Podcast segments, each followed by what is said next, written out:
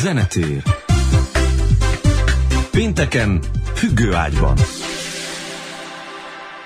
A tetoválás szó Tahitiből terjedt el világszerte, azt jelenti nyomot hagyni. Első ízben Joseph Banks természettudós jegyezte fel 1769-ben James Cook angol felfedező hajóján. Az ezt követő utak tengerészei terjesztették el Európában mind a megnevezést, mind magát a tetoválást.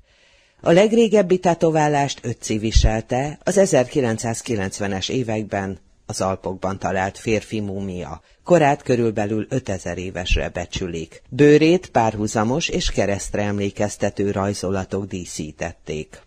Egyiptomi agyagfigurákon látható pontsoros dísz az időszámításunk előtti negyedik évezredből. Tébai női múmián és hasonló korú mezopotámiai agyakszobrokon is tetoválás látható.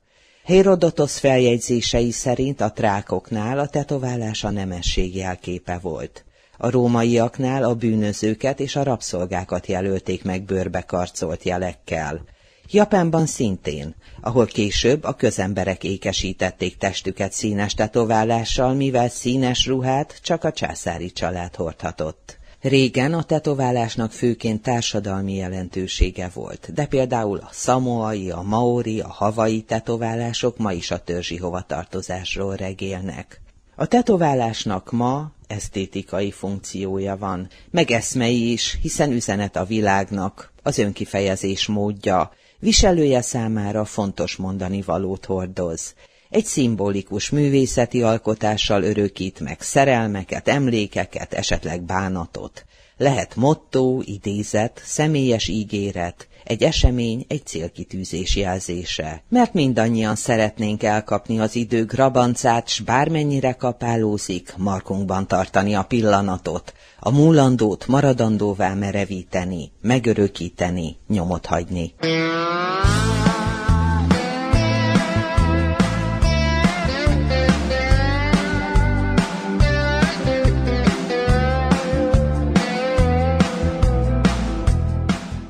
Szeretettel köszöntöm hallgatóinkat, Csatári Melinda vagyok, s bevallom, annyi közön van a tetováláshoz, hogy amikor kicsik voltak a gyermekeim, a rágógumihoz csomagolt lehúzós képecskéket nedves szivacsal felvittem a kézfejükre, mert az olyan érdekes volt meg játékos.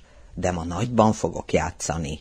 Bemerészkedem Debelka Attila Kolozsvári tetováló művész szalonjába, s beszélgetésünk végéig lehet magamra varratok valami szépet megtudják, ha velünk tartanak. Attila barátságtalanul fogadott, mikor jöttem ismerkedni, és azt mondta, hogy elege van a fel nem készült riporterekről, mert volt már kalandja olyan riporterrel, aki azt kérdezte, hogy hát mi a divat, mit tetováltatnak. Ez nem jelenti föltétlenül azt, hogy a riporter nincs felkészülve, de ha az emberek nem tudják, nekik kell elmondanunk, nem? De ez teljesen így van, de attól is függ, hogy mi volt a következő két-három kérdés is. Szóval nekem az a hölgy az úgy tűnt, hogy nem igazán tudta, hogy mivel eszik ezt a dolgot. Azt harsogják a magukat tetováltatók, hogy a tetoválás nem divat, hanem egy életérzés, vagy életforma, vagy önkifejezési és önmegvalósítási mód. Így van ez? Ketté oszlik maga a tetováltaknak a tábora. Az egyik fele az az, amelyiket mondta, azaz normálisan ez egy olyan dolog kéne legyen, ami téged jelképez a tetoválás, vagy egy érzés is, vagy amin te átmész, azt ki akarod nyilvánítani, és másképp nem tudod. Vagy természetesen van a divat része. Általában azokból az emberekből lesz az, aki utólag meg fogja bánni. Mert hogy a divat jön, megy. És akkor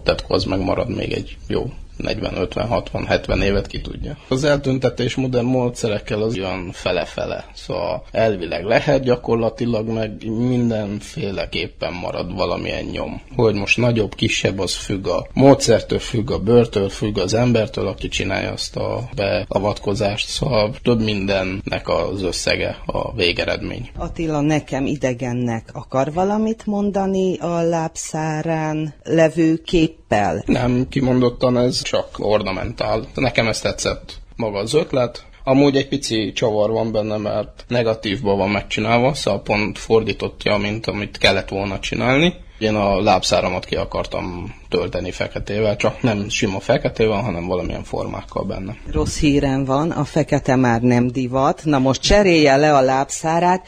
Tudja, mit olvasok? Hogy most már az aranytetoválás a divat. Hallott róla? Nem. Le is megy néhány hét múlva, de a gazdag gyerekek aranyjal tetováltatnak, színaranyjal magukra, csak azt nem bírja meg a bőr, és leveti magáról egy idő után, és milliókba kerül. Nagyon drága, és nyugaton most ez dívik. Mi a divat? Kérdezem én is, mint a dilettáns elődöm, az a másik riporterlány. Hát most idén, meg tavaly is végül is, elég sokan tetoválnak magukra különböző idézeteket. Most, hogyha egy mély szántó idézet, ami nem csak abból jön, hogy a szomszédnak láttam, akkor szerintem ezzel nincs is semmi probléma. Az életem mottója? Valami olyasmi mindenképpen, ami az emberrel összefügg. Mert szerintem az már nem fog változni, csak esetleg egy nagyon kemény trauma következményében még hogyha meg is változol, mikor ránézel arra a tetoválásra, akkor eszedbe jut éppen az a periódus, amiben csináltad. Nekem is van 18 éves koromban készült tetoválás, amire nem vagyok nagyon büszke, de hát akkor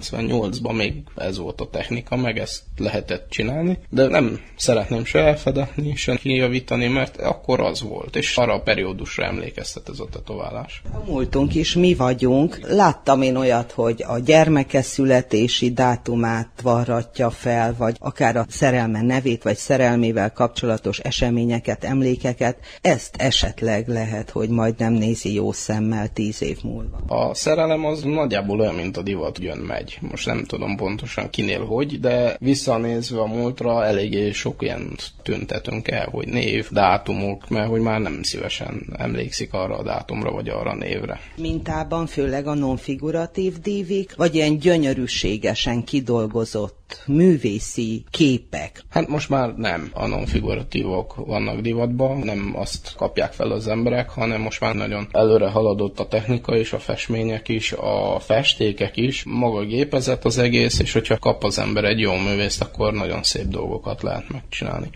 lehet fotorealisztikus, azt jelenti, hogy vagy egy képet, vagy egy festményt reprodukálsz, vagy lehet teljesen ornamentális, de már több, mint maga csak a tribál, hanem meg mész egy picit a 3D fele. Satírozással, árnyékolással. Igen, igen, szóval nagyon meg lehet dolgozni a bőrt most már. Miből áll a tetoválás? Szerintem a legfontosabb része az az, amit maga az ember csinál otthon egyedül, azaz ki gondolja, hogy mi legyen mert viselheted azt a tetoválást nagyon büszkén, mert hogy egy jó dologra vagy jó emlékre viszi vissza a gondolataidat, vagy nem tudod, hogy rejtsed el, mert nem gondoltad annyira át a dolgot, és hirtelen felindulásból tetováltattad magad.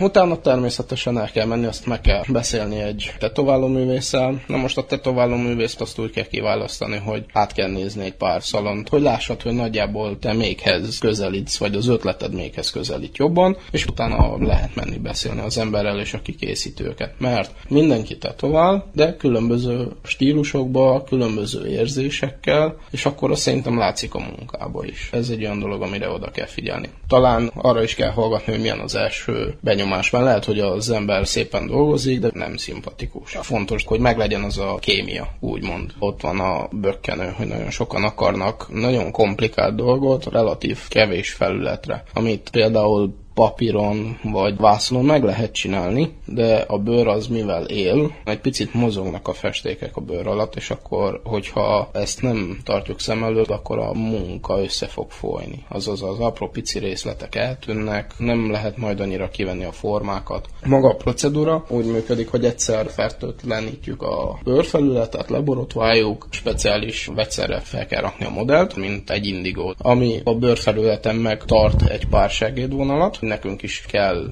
valamilyen referencia, amiből ki lehet indulni, hogy a méreteket, a proporciókat be lehessen tartani. Utána a tűket bontjuk ki, természetesen egyszer használatosak. Minden le van fóliázva, a lámpa, a transformátor, a gép maga. Szóval mihez hozzáérünk, vagy amihez a kliens hozzáér, úgy szint a szék, egyszer letisztítva, és utána lefóliázva. Megrajzolja a kontűröket, és utána kezdi színezni, vagy előbb árnyékolja, aztán színez rá? Tradicionális Út, úgy mondjam, az az, hogy egyszer felhúzod a kontúröket, és utána elkezded satírozni vagy színezni. Kontúrök után általában a fekete részét, és utána pedig a színeket töltik fel, épp azért, hogy nem mocskolják össze a színeket a feketével. Én speciál, hogyha fekete-fehér munkám van, akkor általában az egésszel megyek felfele, pont úgy, mint a printer. Szóval amit csinálok, azt egyből úgy csinálom, hogy ne nagyon kell legyen már többet oda visszatérni, mivel hogy két-három-négy óra múlva, amikor már a bőr meg van nyugodva, meg az embernek már nem nagy a fájdalomtűrése, hogy te visszatérjél ugyanarra a helyre, hogy akkor most elkezded tölteni vagy színezni, akkor az egy picit kellemetlen, és akkor normális, hogy az ember nem bírja. Milyen eljárások, milyen tetoválási eljárások vannak, mert úgy slangben azt mondjuk, hogy né, szép mintát varrattál magadra, holott a varratás az valóban azt jelenti, hogy a bőr alatt húznak át egy megfestett fonal féleséget. Mi úgy mondjuk, hogy felvarattam valamit magamra, de ez a pontozásos technika nem varratás. Szerintem szó, amit most mondott, hogy varratás, nem a technikára terjed ki, hanem arra, hogy pedállal dolgozol. Maga a tű az úgy működik majdnem, mint a varrógép.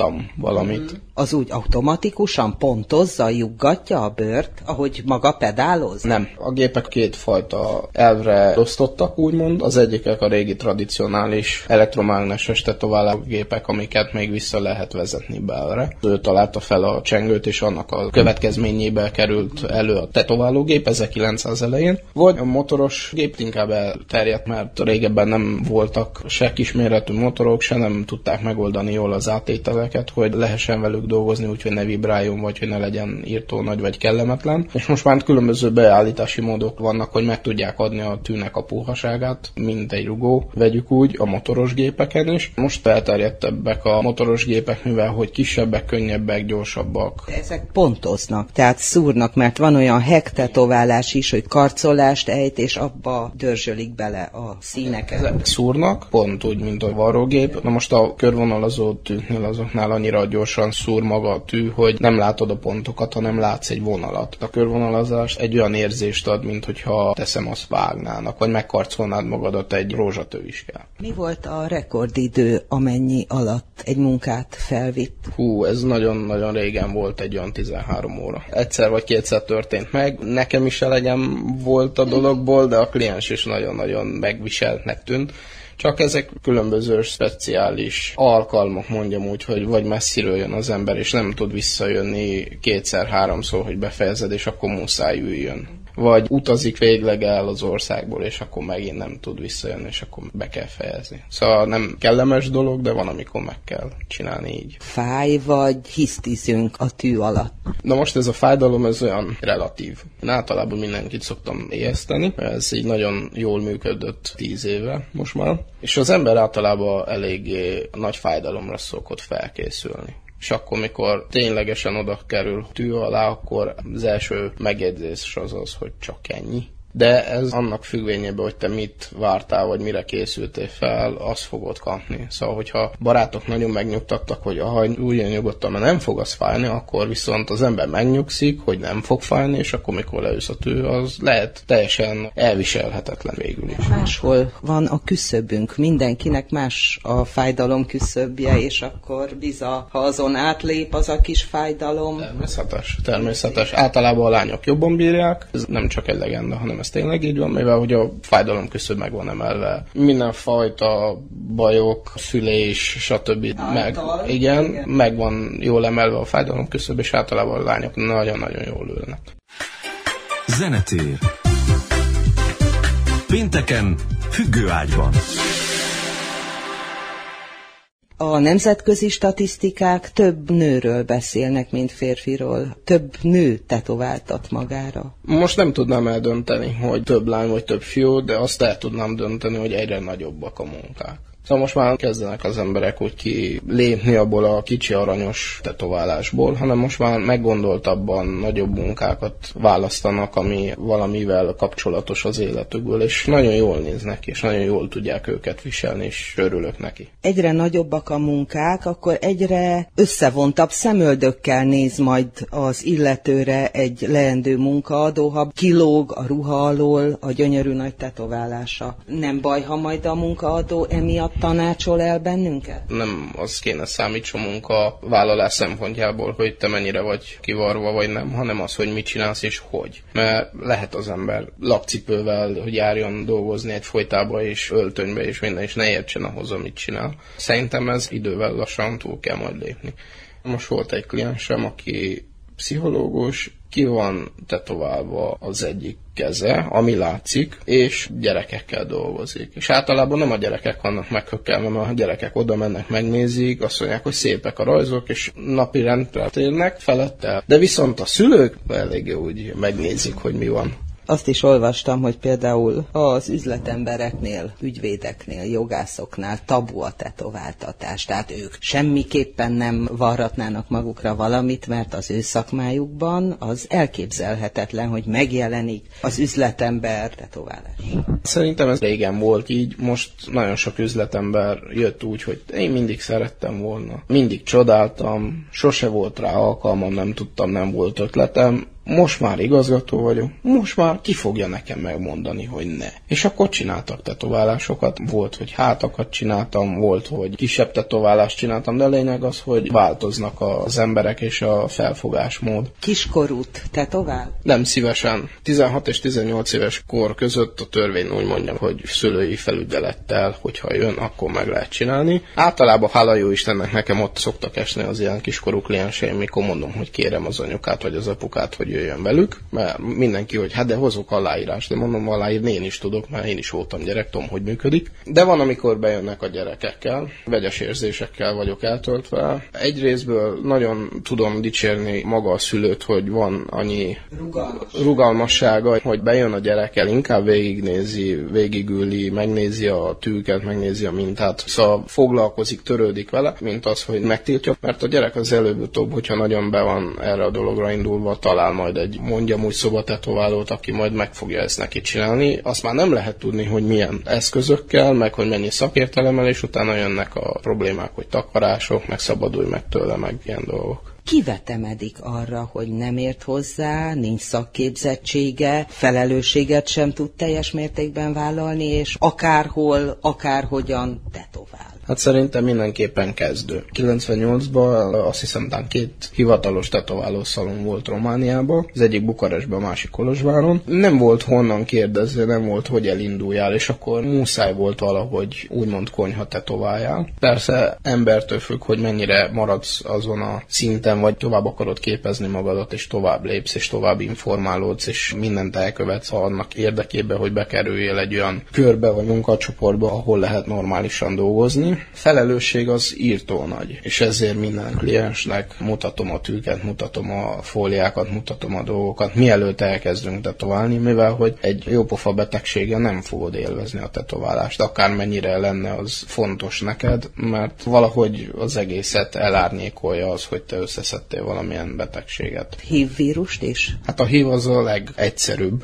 mivel hogy a hívet szerintem a legnehezebb összeszedni tetkó szalomból, azért mert nagyon érzékeny és nagyon hamar hal meg különböző felszerelésen. Viszont a hepatitiszek azok már ott vannak, ott vannak a gombák, amik nagyon stabilak és nagyon erősek, és nehézen lehet tőlük megszabadulni. Amikor a minap beléptem az üzletébe, hát leolvastam az arcáról, hogy leesett az álla, mert gondolta, hogy ez a vénasszony akar itt tetováltatni, nem tudtam még, hogy rádiós ügyben járok. Nem jönnek ilyen vének, mint én? Tehát a döbbenet kiült az arcára. Van egy korhatár, amíg tetováltatnak? A döbbenet nem amiatt ült ki, hanem azért ült ki, hogy bemutatkozott. Ugyanis nem nagyon szoktak az emberek bemutatkozni, általában még köszönni se, most már úgy kezdünk jó fele haladni, mert most már igen, de egy picit úgy hökkenten néztem. Visszatérve a kérdésre, a kor, amerre fele haladnak az emberek, azok most már 30 plusz. Szóval régebben inkább a 18-30 év körülötti emberek jöttek tetoválni, most már inkább a 30 felettiek. Nemrég jött egy hölgy Temesváról, csináltam neki tetoválást, meg az anyósának egyszerre. Úgyhogy ki van terjedve a kor. Hogyha ide mondjuk az alkaromra tetováltatnék, látja már most rugalmatlan a bőröm. Mivé lesz a tetoválás akkor előre haladtával? Egy csúf,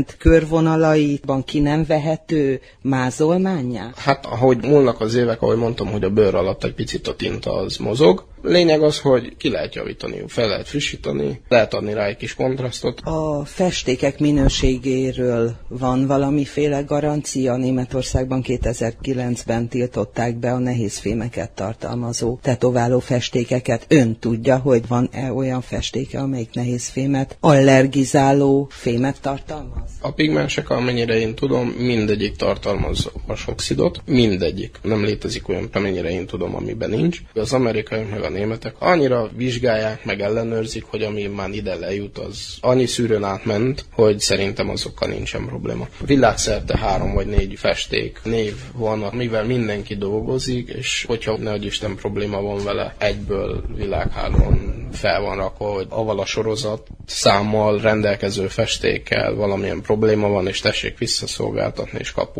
helyette. Szerintem ebből a szempontból nincsen problémák a festékkel. Zenetér.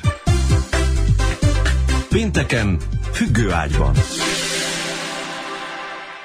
Milyen sérülések, vagy milyen rossz következményei lehetnek a tetováltatásnak? Én allergiás reakcióval nem találkoztam, fertőzéssel igen. Az a probléma, hogy miután te megcsináltad a tetoválást, az végül is egy nyitott seb vagy felület, amit úgy kell kezelni, ahogy én mondom. Elmagyarázom, miközben tetoválok. Nagyon sokféleképpen lehet kezelni, netten nagyon sok tév, hit, kering. Volt már olyan, hogy bejött másnap az illető leszidni, hogy én hülyeségeket mondtam neki, miközben már az ő keze szépen be volt varrosodva, ami meg nem kellett volna megtörténjen. Nem ő mondta a hülyeséget, hanem ő olvasta hozzá a hülyeséget. Sajnos igen. Nagyon egyszerű a tetoválást kezelni, hogy meg kell csinálni. Hogyha mindent rendesen csinál az ember, öt nap alatt a gyógyulás nagyjából el is lehet felejteni. Viszont, hogyha nem vigyáz, és teszem azt, belekerül por, vagy állatszőr, vagy elmegy egy olyan helyre, mint például a fürdő friss tetoválása, természetesen már lehet éppen gennyesedés, vagy akármi egyéb, mert hogy a test az nem hülye, és hogy védekezik. Egyre több orvos tiltakozik a tetoválás ellen, mert például nem készíthetnek mágneses rezonanciás vizsgálatot a tetovált betegnek, mert összeég ott a testfelülete, ahol tetoválás van, úgy lép reakcióba azzal a mágneses rezgéssel. Ezt jó tudni, az életben megtörténhet, hogy szükségük lesz egy MR felvételre. Hát nem tudom, hogy milyen felülettel kapcsolatban lesznek problémák, mert voltak klienseim, akinek volt ez a beavatkozás, és nem volt semmilyen probléma probléma vele. A vastartalmú festék ég Igen. el ott a bőrben, a bőr alatt. Én értem, csak eléggé kicsi az a vastartalom. Úgyhogy azért mondom, hogy nem tudom, hogy milyen méret, milyen felületre mondták a doktorok, hogy problémát okozhat a remenénél. Kozmetikai tetoválást egy tetováló szalomban lehet csináltatni, tehát szájkontűrt, szemkontűrt, vagy az a kozmetikai szalonok sajátja? Lehet, de nem ajánlom ugyanis két különböző szakma. Az egyik az tetováló művész, a másik meg kozmetikus. Kiből lesz tetováló szaki? Önt hogy csábította el? Mikor érezte? Mire volt hajlama, és hogy irányult e felé? Hát én gyerekkorom óta rajzoltam, nagyon-nagyon sokat, és mondhatom úgy, hogy hirtelen felundulásból 18 éves koromba elkezdtem érdeklődni a tetoválás irányába, vagy két évet olvastam, hogy hogy kell sterilizálni, hogy kell dolgokat meg megfogni. Szóval az egészet végül is hogy készítik. Elméletet szépen bebiflázta. Igen, igen, és utána lassanként elkezdtem különböző művészekkel találkozni, és kértem tanácsokat, kértem bizonyos gépeket, hogy ajánljanak, amivel tudnák rendesen dolgozni, és akkor lassan így indultam el. Ausztriában hosszú tanfolyamokon évekig tanulják. Egyetértek. Hát végül is ez úgy működik, mint régen volt akármilyen szakmában, hogy kell egy tanont. Romániában van ennek a verziója, hogy vagy három napos vagy hét napos kurzusok, ami arról szól, hogy az ember kiadja azt a pénzt, és több dolgot nem fog megtanulni, mint aminek maga is utána tudott volna nézni. Most az, hogy több évig tanuljon, szerintem az teljesen így működik. Én is mai napig tanulok, tetoválok 98 óta, az már azt hiszem, hogy 16 év, de ez egyfolytában működik. Mindig jönnek új gépek ki, új festékek, új technikák, új fogások, új meglátások, és akkor te ezeket át kell nézzed, amit tetszik neked, az bevonod a munkádban, és akkor így haladsz tovább. Látom abban a Lüke magyarországi tévésorozatban, hogy egy disznóbőrön gyakorol a tetováló gyerek. Mind gyakorolt? Élő emberen? Igen, vagy a saját lábadon, vagy jó barátokon, akiknek utol Állítólag a tetoválásaikat, azokat persze természetesen ki kellett javítani, meg el kellett akarni, hogyha olyan rossz volt. Nekem hála jó Istennek nem volt ilyen problémám, de fontos az, hogy emberen tetováljál, mivel hogy a disznóbőr, vagy a narancs, vagy a parizer, vagy akármi, az nem fog mozogni, nem fog vérezni, nem látod teljesen, hogy milyen mélyre kell bevigyed a bőr alá a tűt, és hogy mit csinálsz, hogyha túl mélyen szántasz, úgymond vele. Ezek mind olyan dolgok, amiket nem tudsz másféleképpen megkapni, csak hogyha emberen tetoválsz. Megbecsült hivatás nálunk a tetováló művészé? Jól megél belőle? Nem tudom, hogy mennyire megbecsült. Szerintem lassanként igen. Megélni jól élek belőle. Nem olyan státuszt ad, mint külföldön. Mert külföldön majdnem azt tudnám mondani, hogy valami olyasmi, mint hogyha doktor lennél. Szóval nagyon megbecsülnek, nagyon tisztelnek, nem, nem teljesen olyan, de lassan-lassan haladunk arra fele. Kiből lesz tetováló? Művészete már a tetoválás? Hát szerintem eddig is az volt. Nem. Amikor a börtönben a kollega a sellőt, illetve a szerelmem nevét felvarta a bicepszemre, addig nem volt művészet, mert borzalmasak azok az egykori sellők, fekete, illetve olyan kékes tintával. Emlékszik, látott olyan rémséget? Láttam olyan rémséget, de voltam például Hollandiában, most is 2014-ben, vagy 2013-ban, vagy mikor én voltam, ugyanolyan nagy divat a sellő, mert nekik ebben kapcsolatuk volt, tengerész nép, és akkor behozták ezeket a mintákat, és náluk nem az jutott eszedbe, mikor láttál egy horgonyt, vagy egy sellőt, vagy egy névet felírva, hogy hülye volt börtönbe, hanem az, hogy ez lehet tengerész. És náluk teljesen más konnotációval rendelkezik ez az egész. De igen, emlékszek ezekre a tetoválásokra. Eléggé rosszul is voltak megcsinálva, mivel hogy nem voltak a legprofi profibb környezetbe úgymond megcsinálva.